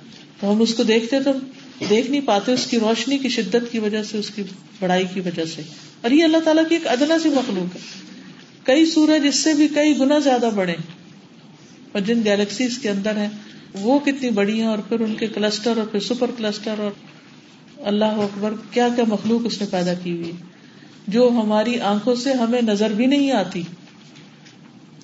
اسی ملکی وے کے اندر کئی اور سورج موجود ہیں، تو ہم صرف ایک ہی دیکھ پاتے ہیں، اور اس کو بھی پوری طرح دیکھ نہیں پاتے. اور اس کے اندر کیا ہو رہا ہے وہ ہماری آنکھیں نہیں دیکھ پاتی، اور نہ دیکھ کے ہم پہچان پاتے. اور جو کچھ اب تک کہا جاتا ہے اس کے بارے میں، اس کی حقیقت بھی دراصل اللہ ہی جانتا ہے کہ وہ بھی کتنی سچ. تو اگر انسان اللہ کی مخلوق کو نہیں دیکھ پاتا تو خالق کو کیسے دیکھ پائے گا؟ اللہ تعالیٰ نے موسیٰ علیہ السلام سے کہا تھا نا کہ وَلَٰكِنِ انظُرْ إِلَى الْجَبَلِ فَإِنِ اسْتَقَرَّ مَكَانَهُ فَسَوْفَ تَرَانِ. پہاڑ کو دیکھنا جب اس پہ تجلی ہو، اگر وہ اپنی جگہ پہ ٹکا رہا تو تم بھی دیکھ لو گے. لیکن کیا ہوا؟ فَلَمَّا تَجَلَّى رَبُّهُ لِلْجَبَلِ جَعَلَهُ دَكًّا وَخَرَّ مُوسَىٰ صَعِقًا. تو دنیا میں تو بالکل ہی پاسبل نہیں، آخرت میں جب انسان کو ہر چیز کو انجوائے کرنے کے لیے بہت زیادہ قوتیں دی جائیں گی، اس وقت بھی صرف دیکھا جائے گا، اور اس کے بعد کوئی گھور نہیں سکے گا. اچھا میں ذرا اچھی طرح دیکھوں، ایسا کوئی بھی بدتمیزی نہیں کر سکے گا. اب دیکھیں دنیا میں بھی جس ہستی کو آپ بہت رسپیکٹ دیتے ہو تو اس کو کتنا دیکھتے ہیں؟ یعنی آپ کی نگاہیں جمتی نہیں، جس کا بھی ایک اورا سا ہوتا ہے آپ دیکھ نہیں پاتے پوری طرح. تو یہاں بھی آپ دیکھیے کہ اللہ تعالیٰ کا ادراک نہیں کر سکیں گے، احاطہ نہیں کر سکیں گے. فالخالق جل جلالہ ذو الملکوت، خالق اللہ سبحانہ تعالیٰ جل جلالہ ذو الملکوت، وہ بادشاہت والا ہے، والجبروت جبروت والا ہے، تسلط والا ہے، والکبریا اور بڑائی والا ہے، والعظمہ اور عظمت والا ہے، لہ العزت والعظمت، اسی کے لیے عزت اور عظمت ہے، ولہ الجلال والکبریا، اسی کے لیے جلال اور کبریائی بڑائی ہے، وہو اعظم واجل واکبر، وہ بہت عظیم ہے، بہت جلال والا ہے، بہت بڑا ہے، اکبر، من ان یحیط بہ احد من خلقہ، اس سے کہ اس کی مخلوق میں سے کوئی اس کا احاطہ کرے. یعنی مخلوق میں سے خواہ کوئی انسان ہو یا فرشتہ ہو، کوئی بھی احاطہ نہیں کر سکتا. لا فی الدنیا ولا فی الاخرہ، نہ دنیا میں نہ آخرت میں، بل هو المحیط بکل شیء، بلکہ وہ ہر چیز کا احاطہ کرنے والا ہے، ہر چیز کو گھیرنے والا ہے. اللہ الذی خلق 7 سماوات ومن الارض مثلہن یتنزل الامر بینہن لتعلموا ان اللہ علی کل شیء قدیر وان اللہ قد احاط بکل شیء علما. اللہ اللہ سبحانہ تعالیٰ، الذی وہ ذات ہے، خلق 7 سماوات، جس نے 7 آسمان پیدا کیے، ومن الارض اور زمینیں بھی، مثلہن انہی کی مانند، یعنی 7 آسمانوں کی طرح 7 زمینیں بھی ہیں جن پر لائف ہے، مثلہن ہے، ٹھیک، یتنزل الامر بینہن، ان کے درمیان حکم اترتا رہتا ہے، لتعلموا، تاکہ تم جان لو، ان اللہ علی کل شیء قدیر، کہ بے شک اللہ ہر چیز پر قدرت رکھنے والا، اس کے لیے کچھ مشکل نہیں، وان اللہ قد احاط بکل شیء علما، اور بے شک اللہ تعالیٰ نے ہر چیز کو اپنے علم کے ساتھ گھیر رکھا ہے۔ اللہ الذی خلق 7 سماوات ومن الارض مثلهن يتنزل الامر بینهن لتعلموا ان اللہ علی کل شیء قدیر وان اللہ قد احاط بكل شیء علما۔ اما الكفار فلا يرون الرب مطلقا لا في الدنيا ولا في الآخرة، جہاں تک کفار کا تعلق ہے تو اللہ تعالیٰ کو بالکل بھی نہیں دیکھ سکیں گے، نہ دنیا میں اور نہ آخرت میں۔ کیوں؟ عقوبۃ لہم، ان کے لیے سزا کے طور پر، کما قال سبحانہ، جس طرح اللہ تعالیٰ نے فرمایا، کلا انہم عن ربہم یومئذ لمحجوبون، ہرگز نہیں، بے شک وہ اپنے رب سے اس دن چھپائے جائیں گے، ثم انہم لصال الجحیم، پھر بے شک وہ جہنم میں ضرور جلائے جائیں گے۔ کلا انہم عن ربہم یومئذ لمحجوبون ثم انہم لصال الجحیم۔ وَهُوَ سُبْحَانَهُ الْعَلِيمُ بِبَوَاطِنِ الْأُمُورِ وَظَوَاهِرِهَا فَلَا يَخْفَى عَلَيْهِ شَيْءٌ فِي الْأَرْضِ وَلَا فِي السَّمَاءِ وَلَا جَبَلٌ مَّا فِي وَعْرِهِ وَلَا بَحْرٌ مَّا فِي قَعْرِهِ۔ اور وہ اللہ سبحانہ تعالی العلیم ہے، بِبَوَاطِنِ الْأُمُورِ، سارے معاملات کے باطن کو جانتا ہے، اندر کی بات جانتا ہے، ہڈن چیزوں کو جانتا ہے۔ اچھا، ہم تو صرف ظاہر کو دیکھتے ہیں نا، کسی نے ہم سے کوئی بات کہہ دی، ایسا کوئی کہتا ہے آئی لو یو، تو ہم اس کو یقین کر لیتے ہیں کیونکہ ہمیں تو دل کا نہیں معاملہ پتا، اس کے علاوہ کر بھی کیا سکتے ہیں، کوئی مشین ایجاد نہیں ہوئی کہ آپ اندر تک لگا کے کچھ جھانک کے دیکھیں، خیال کو پکڑنے والی تو کوئی مشین نہیں۔ لیکن اللہ سبحانہ وتعالی انسان کی زبان سے نکلنے والے الفاظ اور اس کے دل یا باطن میں جو کچھ ہے ان سب کو بیک بک جانتا ہے۔ تو الباطن کون ہے؟ جو چھپے سے چھپے امور کو بھی جانتا ہے، وظواہرہا، اور اس کے ظاہر کو۔ فلا یخفی علیہ شیء فی الارض ولا فی السماء، تو کوئی بھی چیز اس پر زمین میں یا آسمان میں چھپی ہوئی نہیں۔ ولا جبل ما فی وعری، اور نہ کوئی پہاڑ جو اس کی چوٹی میں ہے، وعر کہتے ہیں بمبی زمین کو۔ ولا بحر ما فی قعری، اور نہ ہی کوئی سمندر جو اس کی گہرائی میں ہے، اس کے اندر کے اندھیروں میں جو کچھ ہے اس کو بھی کوئی نہیں جانتا سوائے اس کے۔ یعلم السر و اخفا، وہ جانتا ہے چھپے کو اور اس سے بھی زیادہ خفیہ کو۔ ویستوی عنده من هو مستخف فی قعر بیته فی ظلام اللیل ومن هو سائر فی طریقه فی بیاض النهار یستوی عنده فی العلم به هذا و هذا۔ اب ترجمہ کریں آپ، ویستوی، اور برابر ہے، عنده، اس کے ہاں، من ہوا، جو کوئی ہے وہ، مستخفن، چھپنے والا، چھپا ہوا، فی قعر بیتہ، اپنے گھر کے اندر، فی ظلام اللیل، رات کے اندھیروں میں، اندر والے کمرے میں کوئی چھپ کے کہیں بیٹھا ہے یا سو رہا ہے، اللہ کو اس کا بھی پتا ہے۔ ومن ہوا، اور جو کوئی، سائر، چلنے والا ہے، فی طریقہ، اپنے راستے پر، فی بیاض النہار، دن کی روشنی۔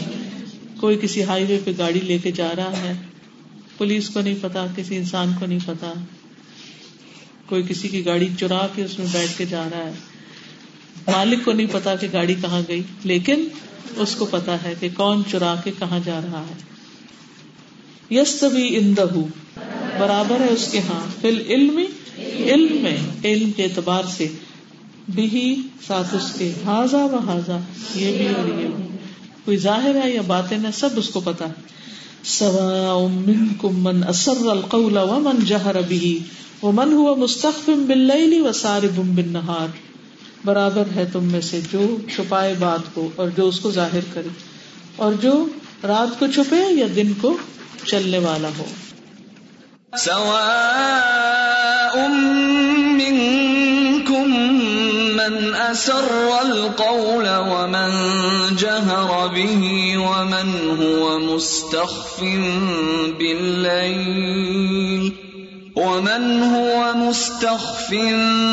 باللیل وسارب بالنهار.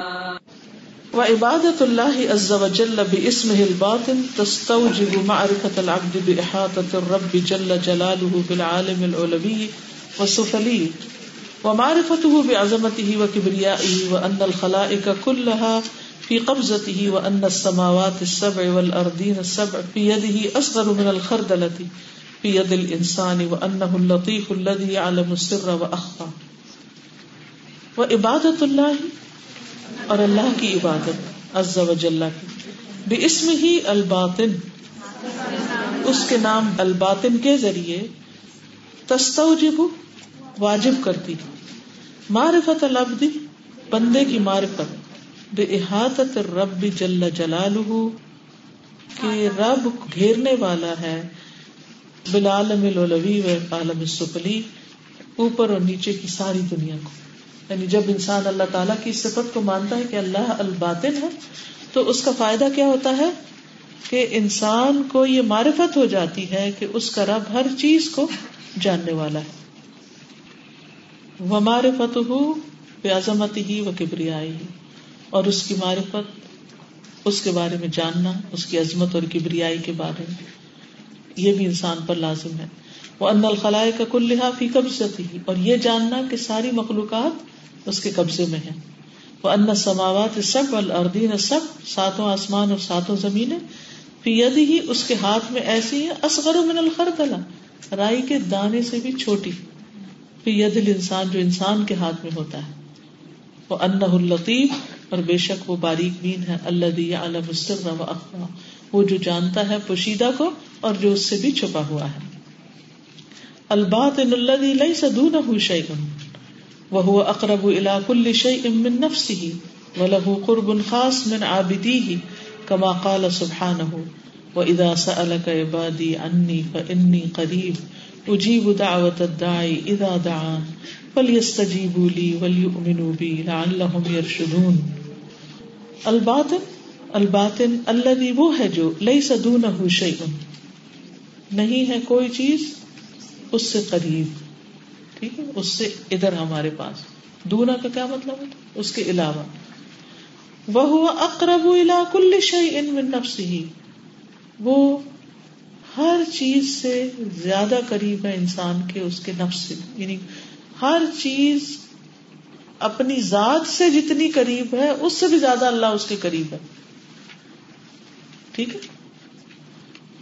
اب اس قریب کا یہ مطلب نہیں کہ وہ ہمارے ساتھ لگا ہوا ہے، یہ نہیں ہے اس کا مطلب. کس طریقے پر ہے کیفیت ہمیں نہیں معلوم. من نفس ہی، انسان کے نفس سے بھی زیادہ یہ اس چیز کے. وَلَهُ قُرْبٌ خاص، اور اس کے لیے خاص قرب ہے. یعنی قرب دو طرح کا ہوتا ہے نا، ایک قرب عام اور ایک قرب خاص. عام کیا ہے؟ ہر ایک کے لیے، اور خاص کیا ہے؟ مقربین کے لیے، اپنے خاص بندوں کے لیے. من عابدیہ، جو اس کی عبادت گزار ہے. کما قال سبحانہ، جیسے اللہ تعالیٰ کا فرمان ہے، وَإِذَا سَأَلَكَ عِبَادِي عَنِّي فَإِنِّي قَرِيبٌ، جب میرے بندے آپ سے میرے بارے میں پوچھیں تو آپ کہہ دیجئے کہ میں قریب ہوں. اجیب دعوت الداعی اذا دعان، میں جواب دیتا ہوں پکارنے والے کی پکار کا جب بھی وہ مجھے پکارتا ہے. فَلْيَسْتَجِيبُوا لِی، بس چاہیے کہ وہ بات مانے میری. وَلْيُؤْمِنُوا بِی، چاہیے کہ ایمان لائیں مجھ پر. لَعَلَّهُمْ يَرْشُدُونَ، تاکہ وہ ہدایت پائیں. وَإِذَا سَأَلَكَ عِبَادِي عَنِّي فَإِنِّي قَرِيبٌ أُجِيبُ دَعْوَةَ الدَّاعِ إِذَا دَعَانِ فَلْيَسْتَجِيبُوا لِي وَلْيُؤْمِنُوا بِي لَعَلَّهُمْ يَرْشُدُونَ.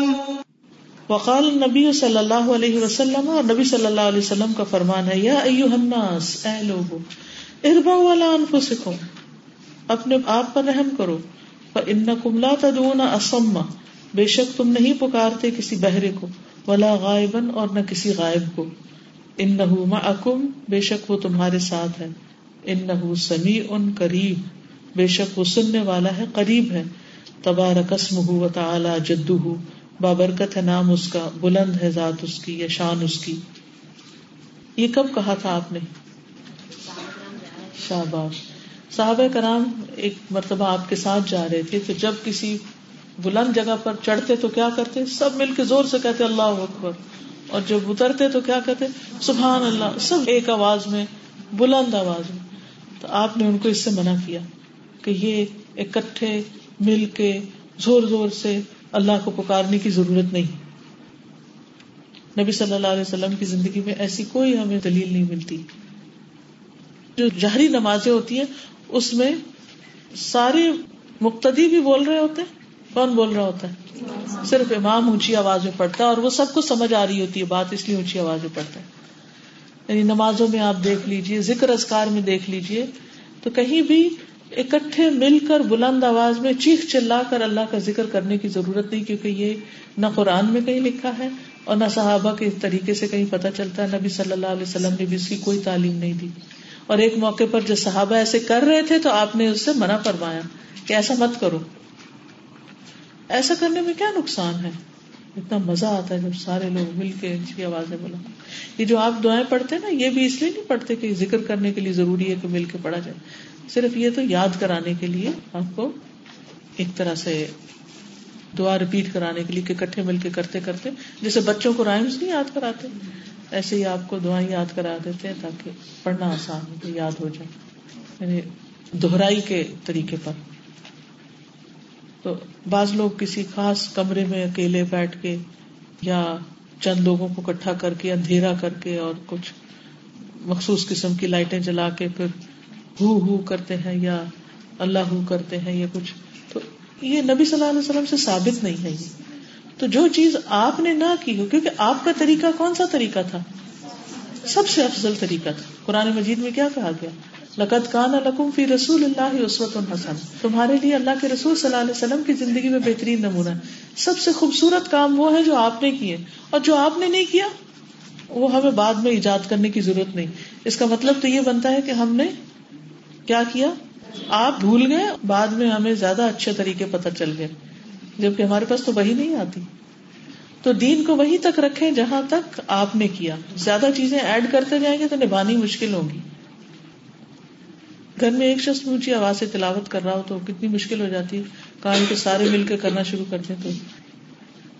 وقال النبی صلی اللہ علیہ وسلم, اور نبی صلی اللہ علیہ وسلم کا فرمان ہے, اقرب ما یکون العبد من ربہ وہو ساجد, بندہ اپنے رب کے سب سے زیادہ قریب اس وقت ہوتا ہے جب وہ سجدہ کر رہا ہوتا ہے. فاکثر الدعاء, تو دعا کی کثرت کرو, یعنی سجدے میں دعائیں کرو. اردو میں نہیں, کیونکہ جب میں یہ حدیث پڑھتی ہوں تو لوگ اکثر میرے سے اگلا سوال یہ کرتے ہیں کہ اپنی زبان میں, اردو انگلش میں نہیں, کسی نے جو مسنون دعائیں ہیں وہی جو نبی صلی اللہ علیہ وسلم نے سجدے میں کی ہیں وہی کافی ہے. وہذا القرب من لوازم المحبہ, اور یہ قرب جو ہے محبت کے لوازم میں سے ہے. یعنی انسان جس چیز سے محبت کرتا ہے اس کا دل چاہتا ہے وہ اس کے بہت قریب ہو. کیا خیال ہے نا؟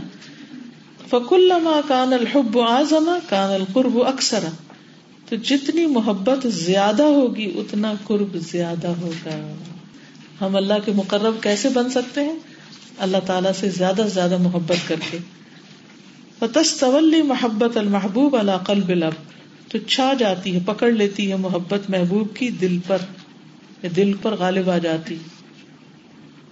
وَيَغْلِبُ مَحْبُوبَهُ عَلَى قَلْبِهِ, اور اس کا محبوب اس کے دل پہ غالب آ جاتا ہے. حتیٰ کأنہ یراہ ویشاہدہ, اتنا زیادہ اس کے دل پر اس شخص کا خیال چھا جاتا ہے کہ یوں لگتا ہے جیسے وہ قریب ہی ہے, پاس ہی ہے, اور اس کی نگاہیں اس کو دیکھنے لگتی ہیں. یعنی صرف یہ ہے کہ وہ ہوتا نہیں, ورنہ کیفیت اور فیلنگ ایسے ہی ہوتی ہے خیال سے بھی جیسے وہ پاس ہی ہے. اور خصوصاً خواب میں جب آپ کسی ایسے شخص سے ملاقات کریں جس سے آپ کو ملنے کو دل چاہ رہا ہو تو آپ کا دل چاہتا ہے کہ آپ اس کو پکڑ لیں، اور جو ہی آپ اپنے ہاتھ کو ایسے کرتے ہیں اور آنکھ کھلتی ہے تو ہاتھ خالی ہوتا ہے، کیونکہ وہ خواب بھی ایک خیال تھا. تو انسان کے جو خیالات ہوتے ہیں وہ بعض اوقات اتنے اسٹرانگ ہوتے ہیں کہ وہ حقیقت بن جاتے ہیں، وہ چیز نظر آنے لگتی. کچھ لوگوں کو ہیلوسینیشن ہوتے ہیں نا، ان کو کیا ہوتا ہے، جو ریئل میں ایگزسٹ نہیں کرتی وہ اس کو دیکھ رہے ہوتے ہیں. بچوں کی ایک ایج ہوتی ہے جس میں ان کی امیجنیشن بڑی اسٹرانگ ہوتی ہے، اور وہ ایسی باتیں کر رہے تھے کہ مائیں پریشان ہو جاتی ہیں کہ یہ کتنی باتیں بناتے ہیں، اور یہ شاید جھوٹ بول رہے ہیں، اور کبھی وہ کہتے ہیں وہ کیا نظر آ رہا ہے، یعنی امیجنیشن میں باتیں کرتے چلے جاتے ہیں. یوں لگتا ہے جیسے وہ کسی اپنے ریئل ورلڈ میں گھوم رہے ہیں، حالانکہ وہ صرف ان کا خیال ہوتا ہے. جی کھانا بنا کے کھلا رہے ہوتے ہیں کسی کو. میری نواسی ہے چھوٹی، تو وہ آئی کتے کے پاس، تو چپ چپ بیبی سو رہا ہے حالانکہ ہاتھ میں کچھ بھی نہیں تھا. تو کئی ماں کو دیکھا ہوگا یا کسی اور کو دیکھا ہوگا کہ وہ بچے کو جب ہم اٹھاتے ہیں سو رہا ہو تو ہم کہتے ہیں کہ بولنا نہیں، بیبی سو رہا ہے نا، تو ویسے فراک کا کنارہ اٹھا کے کہ یہ بیبی ہے اور اس کو سلانا ہے، اور حالانکہ کوئی بیبی نہیں وہاں، لیکن ان کی امیجنیشن اتنی اسٹرانگ ہوتی ہے کہ وہ چیزیں ان کو ریئل لگ رہی ہوتی. یہ ساری کیفیات اللہ تعالی کیوں ہم پہ لاتے ہیں؟ انسانوں کی محبت کے تجربے سے کیوں اللہ تعالیٰ ہمیں گزارتے ہیں؟ اصل مقصد کیا ہے اس کا؟ تاکہ ہم اس کی محبت کو محسوس کر سکیں. یعنی جب بھی کسی انسان سے شدید محبت ہو جائے تو پھر اس کو وہیں رکھ کے اس کو معیار بنا لے، پیمانہ بنا لے، اور اپنے آپ کو چیلنج کرے کہ مجھے اللہ سے اس سے بڑھ کر محبت کرنی ہے. والذین آمنوا اشد حبا للہ کا مطلب یہی ہوتا ہے. اور آپ سب اکثر خوش ہوتے ہیں ہمیں اللہ سے محبت ہے، لیکن کیا واقعی اللہ کو بھی آپ سے محبت ہے؟ اور آپ کو جو محبت ہے وہ کتنی ہے؟ کیا دنیا کی ہر چیز سے زیادہ محبت ہے؟ اور اس کا تجربہ آپ کیسے کرتے ہیں کہ آپ اللہ کو اپنے قریب کتنا پاتے ہیں؟ یہ ہے محبت کا پیمانہ جو یہاں دیا گیا، الظاہر الباطن، کہ آپ اس کو قریب کتنا پاتے ہیں. جب اس کو قریب پاتے ہیں تو پھر رنج، خوف اور ڈپریشن زندگی سے نکلنے لگتے ہیں، کیونکہ وہ قریب ہے نا. باقی سب تو انسان اپنی زندگی میں جانے والے ہیں. کیا خیال ہے؟ پتہ مشکل کب شروع ہوتی ہے، پریشانیاں ذہنی کب آتی؟ جب ہم انسانوں میں کھو جاتے ہیں، دنیا میں ڈوب جاتے ہیں، اور جس کو دل میں بسانا چاہیے وہ باہر ہوتا ہے. مشکل یہاں سے شروع ہوتی ہے. قرب محسوس ہوگا، اور تنہائی میں بھی کبھی بور ہوں گے ہی نہیں. یعنی آپ اکیلے میں بور نہیں ہوں گے، کیونکہ ہر انسان اپنے محبوب کے ساتھ اکیلا ہونا چاہتا ہے، یا نہیں؟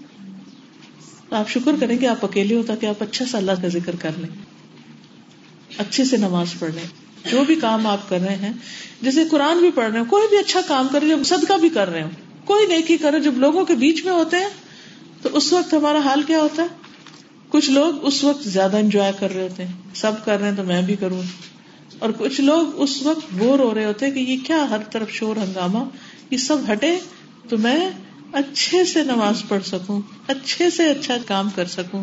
آپ صدقہ خیرات کرنا چاہتے ہیں، سب دیکھ رہے ہیں، آپ کا دل کیا چاہتا ہے کہ یہ تو میں اپنے رب کے لیے کر رہی ہوں، مجھے تو کسی کو بھی نہیں دکھانا، تو یہ ذرا ہٹ جائیں تو میں ان کی نگاہوں سے اوجھل ہو کے چھپا کے اپنے رب کو دکھا کے کروں. 3 موقع پر اپنے دل کا جائزہ لیں تو پتہ چلتا ہے کہ رب کی محبت ہے کہ نہیں. ان میں سے ایک تنہائی کے اوقات میں، کہ اس وقت دل کہاں لگا ہوا ہوتا ہے، اس وقت کیا سوچ رہے ہوتے ہیں، اس وقت دل کی کیفیت کیا ہوتی، خوشی کی کیفیت ہوتی ہے یا بوریت کی کیفیت ہے، اب میں اکیلی ہوں اب کیا کروں.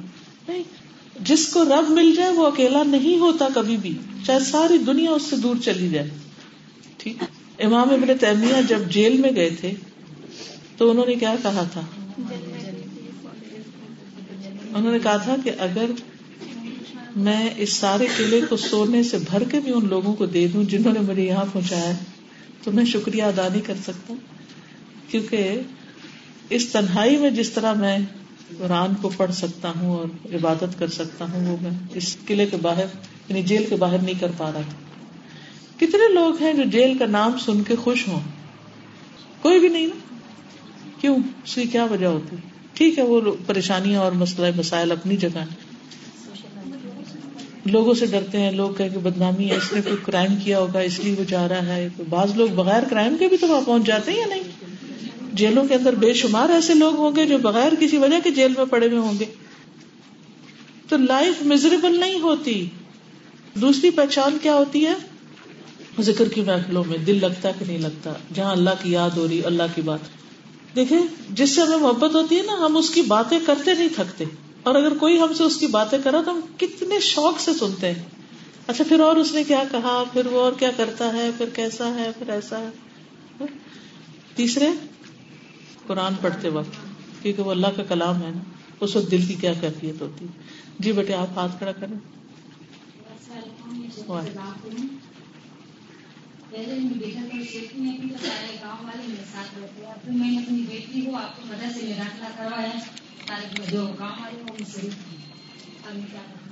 آپ تو بڑی خوش قسمت ہے کہ آپ نے اللہ کو پا لیا, لوگ آپ سے چھٹ گئے. لا تحزن ان اللہ معنا, غم نہ کر, اللہ ہمارے ساتھ. کیا اللہ اپنے پیاروں کو کبھی تنہا چھوڑ سکتا ہے؟ کبھی نہیں. اگر واقعی ہم اللہ کے لیے آئے, اور یہ وقتی دنیاوی چھٹکارے اور یہ کوئی آ رہا ہے زندگی میں کوئی جا رہا ہے, یہ سب عارضی چیزیں ہیں.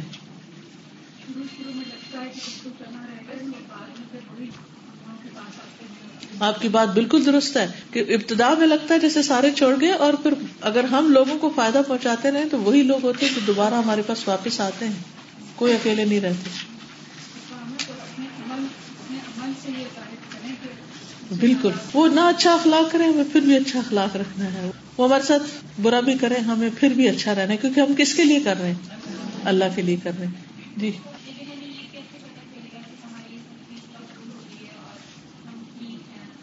یہ کیسے پتہ چلے گا ٹھیک ہے؟ یہ تو پتہ چلے گا کہ ہمیں اللہ نے کہا اس لیے ہم کر رہے ہیں تو ٹھیک ہی کر رہے ہیں. ٹھیک ہے,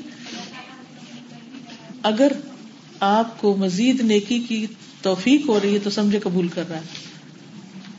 یعنی جب انسان نیکی کے رستے پہ چلتا ہے اور اس کو ترقی نصیب ہوتی ہے تو قبولیت کی علامت ہوتی ہے, اور اگر وہ زوال پہ زیر ہو رہا ہے, پیچھے جا رہا ہے, تو پھر اللہ کی ناراضگی. ٹھیک جی آپ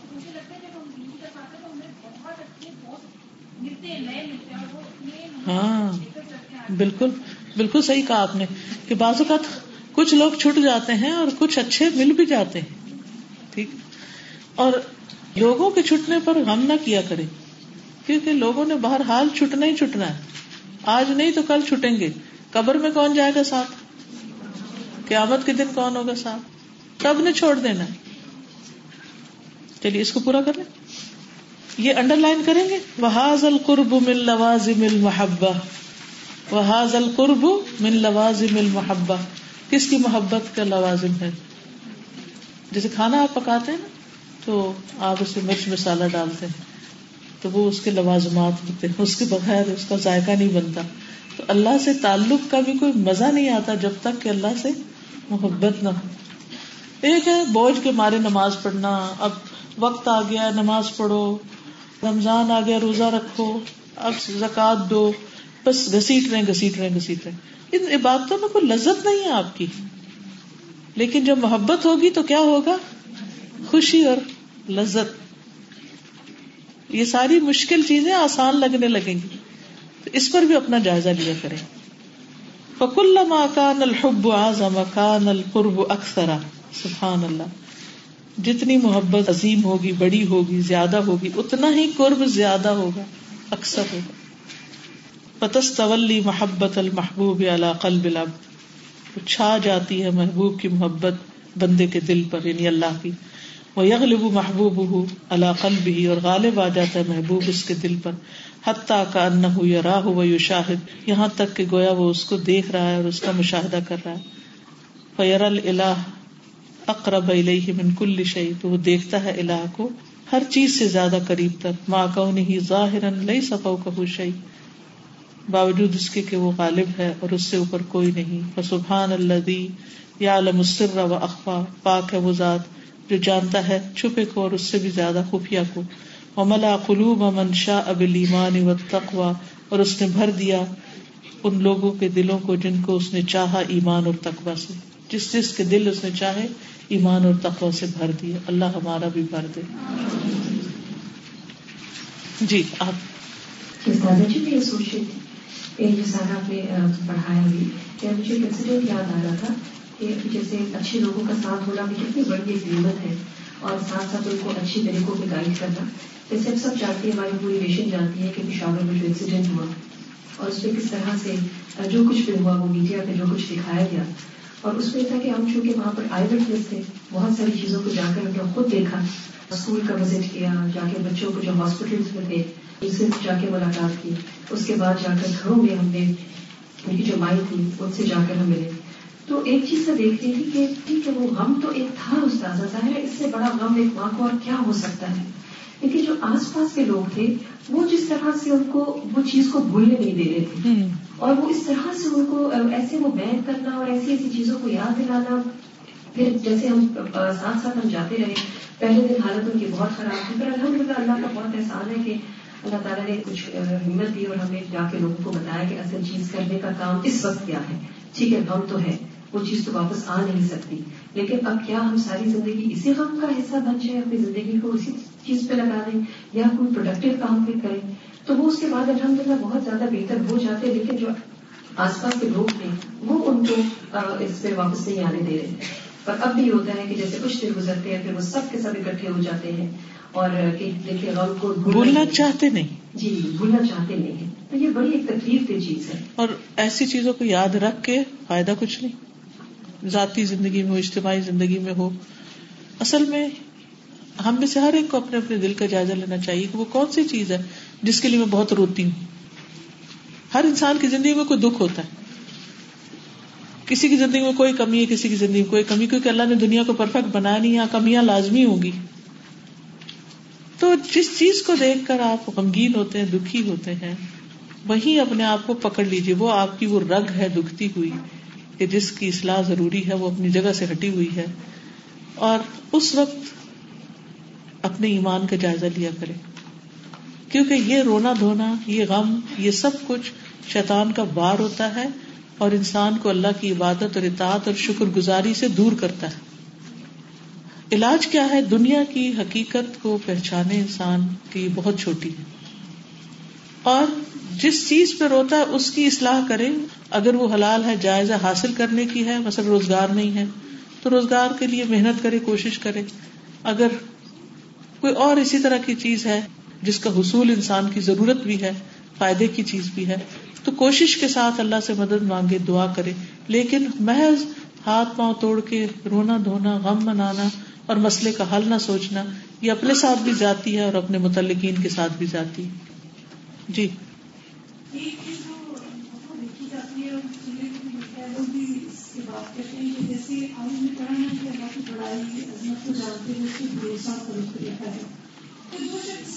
کوشش کر رہا ہوتا ہے، اس کو لوگ سر مزاج سمجھتے ہیں، بہت اس کو چیز کا اثر نہیں ہوتا، اور یہ تو بڑا ٹھنڈے ہیں اور ان کو تو بےحس ہیں. اور ہمارے یہاں ایک عام سوچ یہ ہے کہ جتنا جس سے شور ڈالا جائے، رویا جائے، بار بار ذکر کیا جائے، اتنا ہمیں غم زیادہ ہے. اور جو غم کو غم سمجھ کے اس سے دل پہ رکھ کے اللہ سے رجوع کرے، اس کا غم نہیں سمجھتے، پھر اس کے ساتھ ساتھ اس پر اور غم ڈالنے کی کوشش کرتے ہیں. لوگ یہ چاہتے ہیں کہ آپ ان کے لیول پر اتر آئیں، لیکن ہمیشہ یاد رکھے قل هل يستوي الذين يعلمون والذين لا يعلمون، برابر نہیں ہو سکتے اور ہونے کی کوشش بھی نہ کریں، کیونکہ اللہ سبحانہ وتعالیٰ نے جب ایک روشنی دی ہے تو اس کی روشنی میں اپنا راستہ دیکھیں. وہ آتا نا قرآن میں، امن کان میتا فاحییناه وجعلنا له نورا یمشی به فی الناس کمن مثله فی الظلمات لئی سب خارج منہا. جی پیچھے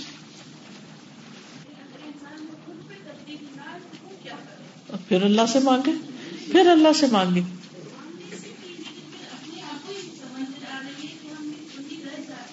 کیونکہ ہم انسان کمزور ہیں، وخلق الانسان ضعیفا، ہم کمزور ہیں.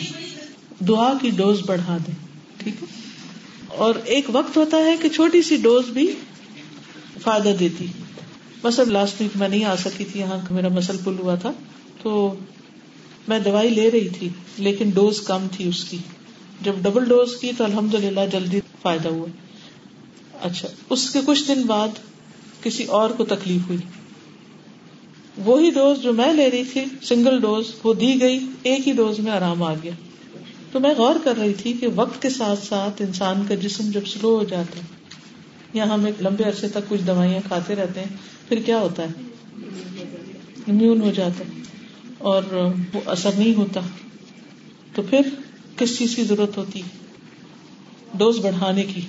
تو بالکل اسی طرح آپ کو بھی کیا کرنا ہے، ڈوز بڑھانا ہے، دعا کی ڈوز بڑھانا ہے، علم کی مجلسوں کی ڈوز بڑھانی ہے. پھر دوا کے ساتھ پرہیز بھی چاہیے ہوتا ہے، ایسی چیزوں سے پرہیز کرنا ہے کہ جو آپ کے ایمان میں کمی لانے والی ہیں، ان مجلسوں سے بھی پرہیز کرنا ہے. ٹھیک ہے جی.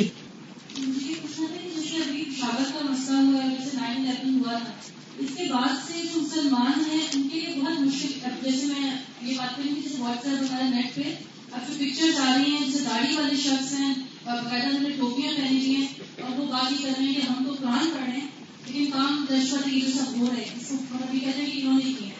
اس سے کیا ہو رہا ہے کہ ہم جیسے لوگوں پہ بہت یہ چیز بہت اثر انداز ہو رہی ہے. اب ہم ایسا مسلم اسٹوڈنٹ اب ہمیں کیا کرنا چاہیے کہ ہم سپورٹ کرتے ہیں تو بھی پرابلمس ہوتی ہیں اور ہمیں خود پتا نہیں کہ الگ چیز بھی ہے کہ نہیں. میں پالیٹکس کی بات نہیں کرنا چاہ رہی، صرف آپ سے مشورہ چاہ رہی کہ آپ سے مجھے یہ بتائیں کہ ہم آئرن کو سپورٹ کریں یا آپ کو چپ کر کے بیٹھنے میں ٹھیک ہے. ہم اپنے عمل کے ذمہ دار ہیں، ہم سے یہ نہیں پوچھا جائے گا کہ کس نے کیا کیا. ٹھیک ہے، اس لیے ہم اپنے دین کو مزید سمجھیں، عمل کریں، پختگی اختیار کریں، اپنے اخلاق کو بہتر کریں اور لوگوں پر عمل سے ثابت کریں کہ مسلمان جو اللہ کی مرضی کے مطابق چلتا وہ کیسا ہوتا ہے. ٹھیک ہے، اندھیرے جتنے بھی زیادہ ہوں، غلط فہمیاں جتنی بھی زیادہ ہوں، اللہ سبحانہ و تعالیٰ حق کو ضرور واضح کر دیتا ہے. یہ اللہ کا کام ہوتا ہے، اس لیے اس پر پریشان نہ ہوا کریں.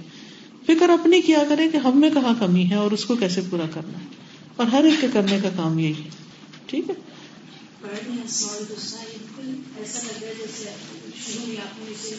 نو اللہ کو اس نے ایک سفر ہے، اللہ کی پہچان کا ہے اس کے نام کے ذریعے، اس کے صفات کے ذریعے.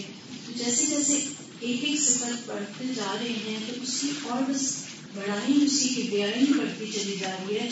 اور پھر یہ سوچیے کہ بیک وقت اس سے بڑی تمام صفات ہیں تو اتنا میگنیچیوڈ اور اس کی بڑائی کا بڑھ جاتا ہے کہ کبھی انسانوں میں جو اس سے ملتی جلتی کچھ رہ لیتی کچھ مل جاتی ہے، حالانکہ مثال نہیں دے سکتے، لیکن وہ ایک میں ایک چیز ہے، کسی میں کچھ نظر آ جائے کہ اس کی جھلک، لیکن اس کے اندر تمام ہی تمام اور بیرکا اور اس درجے بھی ہے، اول بھی آخر بھی متضاد بھی.